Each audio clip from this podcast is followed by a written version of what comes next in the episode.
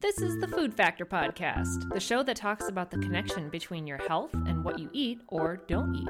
I'm your host, Stephanie Mahacek, clinical nutritionist, health coach, science nerd, perma student, and mother of four. I love dogs, babies, and most of all, talking about all things health, wellness, and the weirdness of the human body. Thank you for being here.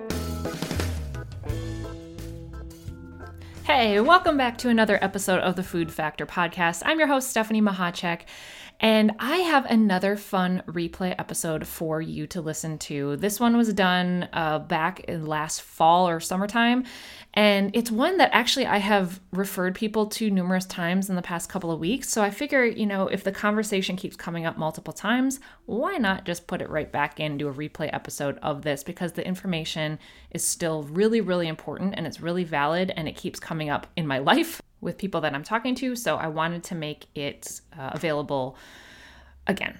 So, this topic that we're talking about is what is the root cause of almost all disease? And I will get into it in this episode, but just to kind of frame it for you, you hear the phrase root cause a lot. It's it's in the functional medicine world, it's talked about all the time. And for good reason because at its truest definition, finding the root of something is how you can hopefully abolish any symptoms or any disease. So, I give a lot of examples in this episode, or a couple examples in this episode, about um, what the root cause could mean for different things, but I do tie it into what we think or what social media is dubbing as root cause of illness is actually not yet the root. We can take it one step further and be closer to finding the root of certain health conditions. So, I will get into that in this episode. And as you're listening, I want you to think of any condition that you may have been diagnosed with, maybe a family history condition that is somewhere floating around in your family tree, or maybe you have some sort of symptom like fatigue or weight gain or migraines or gut issues.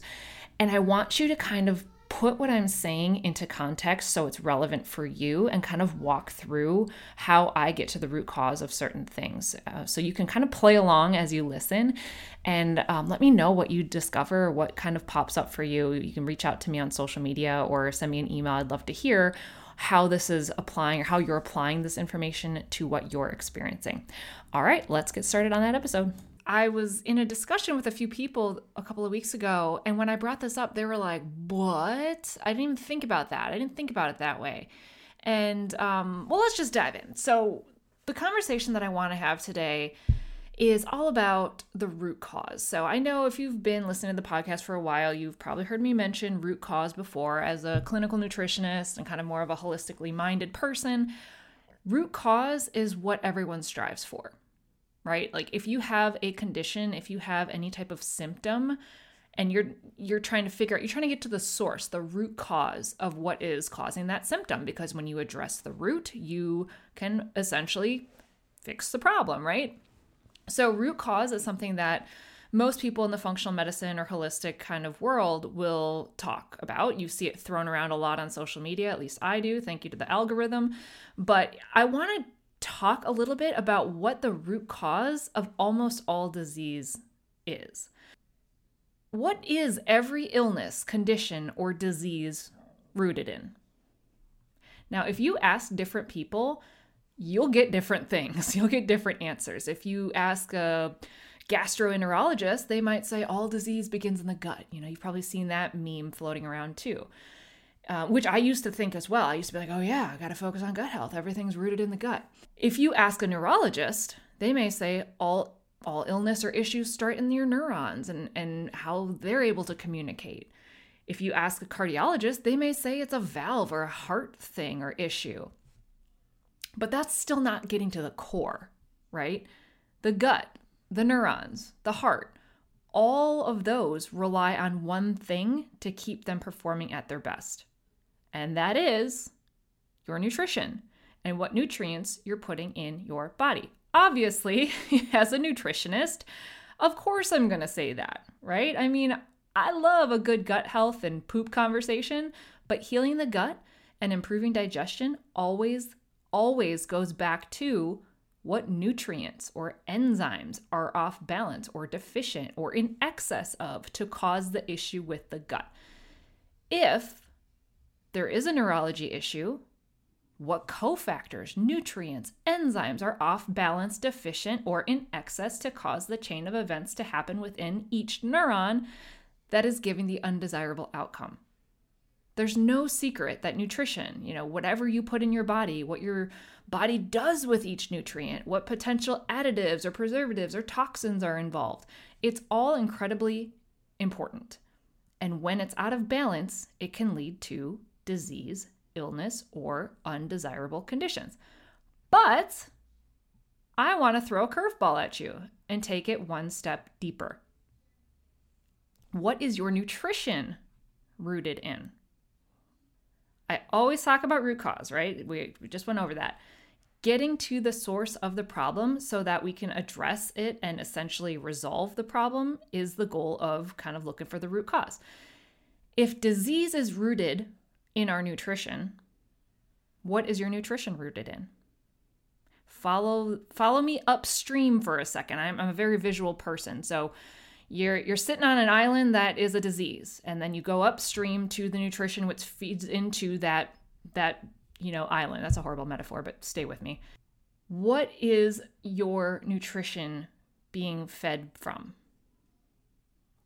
It's our food choices beliefs and habits think about it let's take high blood pressure for example that's an incredibly common condition right now i mean it has been for decades um, to be diagnosed with. But when you peel back the layers, and I've done two previous episodes on high blood pressure, when you peel back the layers of high blood pressure, it's caused by a few things.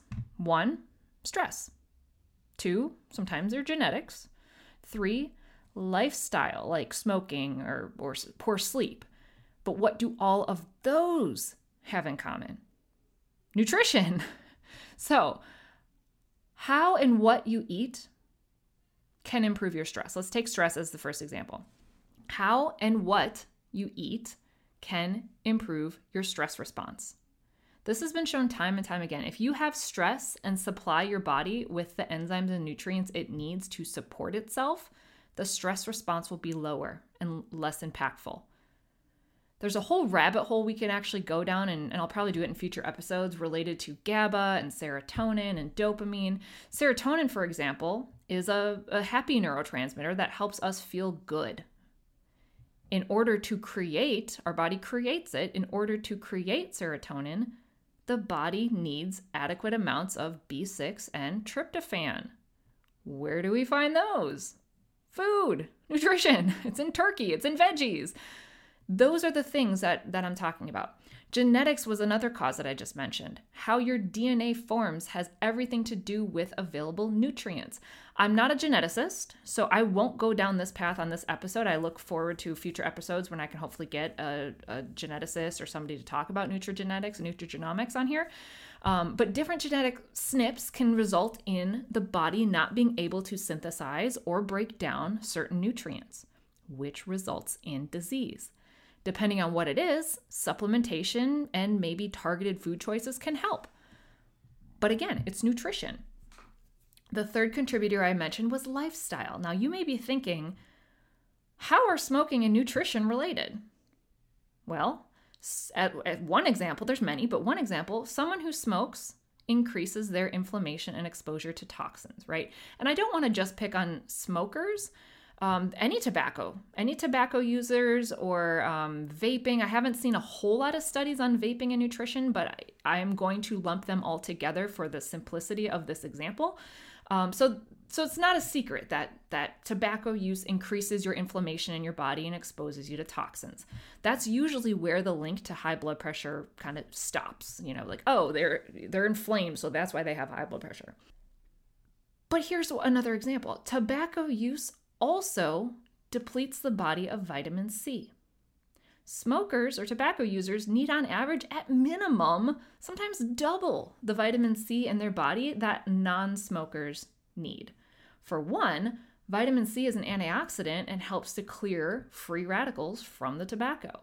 But two, tobacco interferes with the body's absorption of vitamin C. So even if you, as a tobacco user, ate an adequate amount of vitamin C through foods or supplementation, you're likely not absorbing most of it because it's being blocked by the tobacco. Nutrition can be linked to anything, either directly or indirectly. I love playing this game. If you want to send me some examples, be like, well, how is that related to nutrition? I'd be happy to play that game with you. It's kind of a fun exercise. Sleep is another one. I'm I'm floored by the number of people who aren't getting a decent, good quality sleep. I'm not even talking about how many hours you're sleeping. I'm talking about the good quality of your sleep. If you aren't eating enough during the day, or if you're riding that hypo hyperglycemic roller coaster throughout the day, or if you eat something that spikes your blood sugar right before bed and then it causes it to crash in the middle of the night, you're to wake up and you're to have disrupted sleep. Glucose, insulin, and cortisol all need to play nice together in the sandbox for you to have a decent night's sleep. And that is all related to nutrition. Timing of foods, food choices, all of it is related. Of course, the obvious next thing to think about if you have poor sleep would be how that then, the next day, impacts your food choices. So, if you are tired and exhausted and just feeling dragging run down, it's harder to prepare healthy, supportive foods.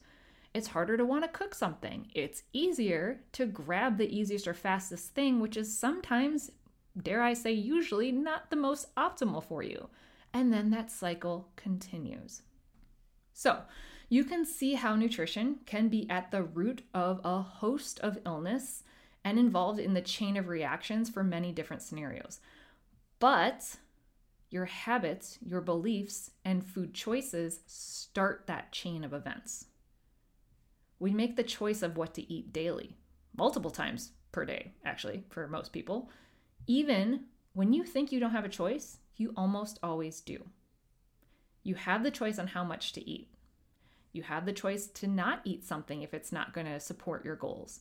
You have the choice to plan ahead. You have the choice to prioritize your time differently. You have choices.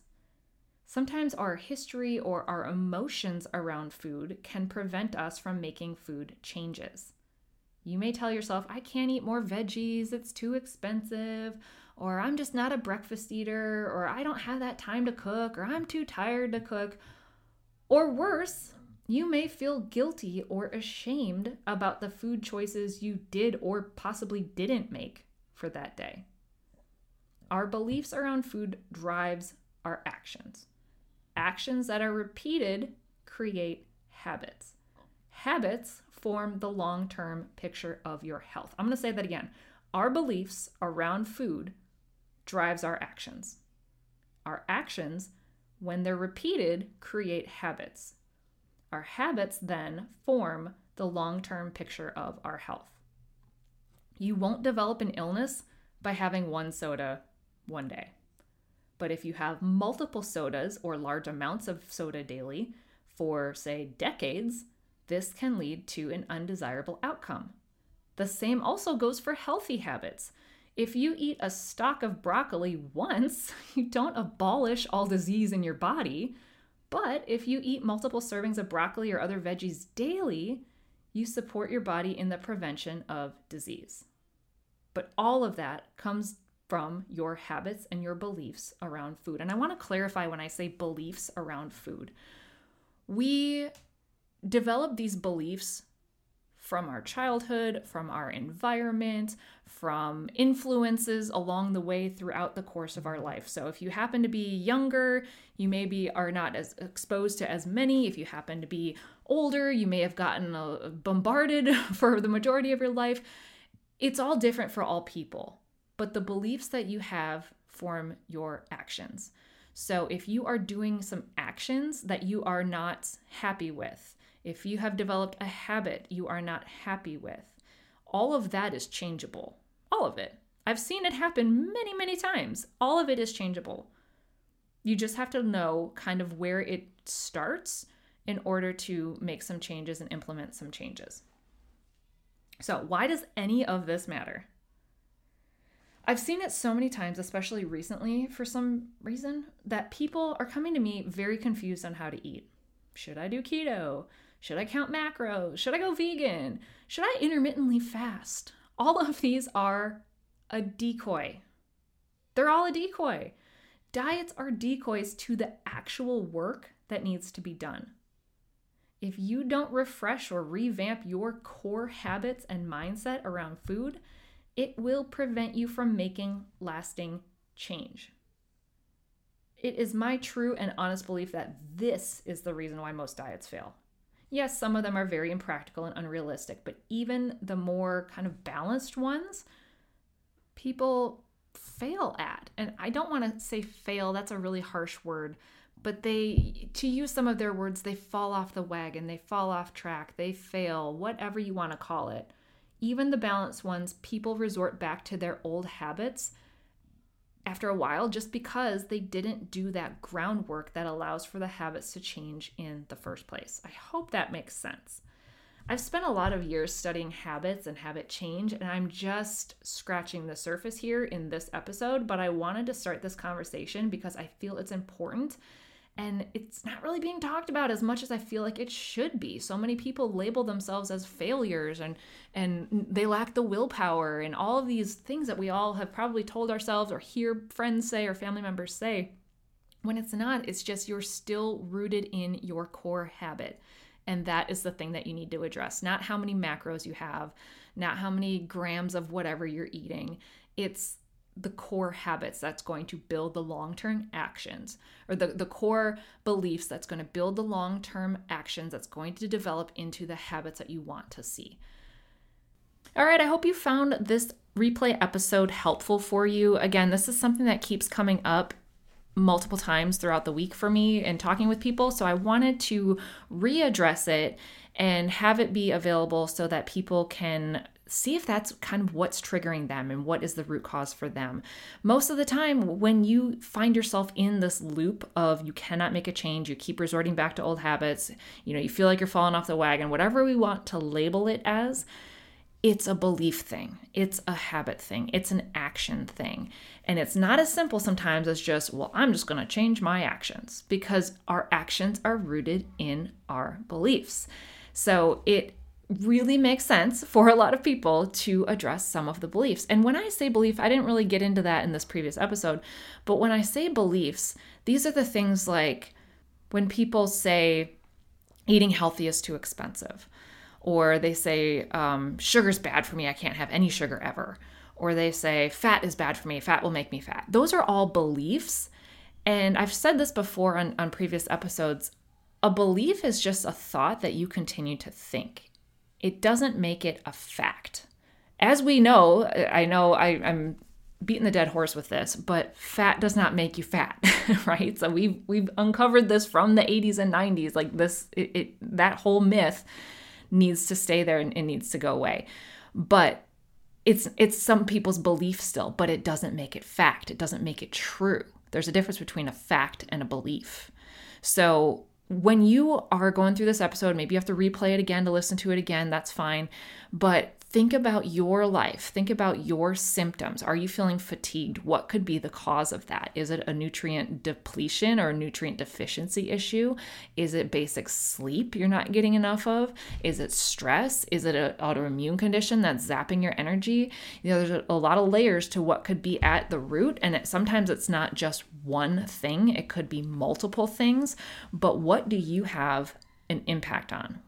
What are your modifiable things that you can change that will have an impact on how you're feeling, especially when it comes to nutrition. And nutrition is a very personal, a very emotional, or can be type of uh, thing that we are all managing on a daily basis. So if you think that some of your core beliefs are the cause of you staying stuck in a cycle of I try this thing, it fails, I try another thing, it fails, I try this, that, another thing, it fails, I'm still not seeing results reach out to me. Let's try and uncover some of your probably or possibly stuck beliefs that if you kind of let those free, do some work on those, then you can hopefully start to see the results you want to see. So, I do offer, like I've said before, a free 20 minute consultation. During this consultation, I'm not going to give you all the answers you've ever wanted in your life because I don't know those until we dive deep. But what that does give you the opportunity is to tell me your story, tell me what you're experiencing.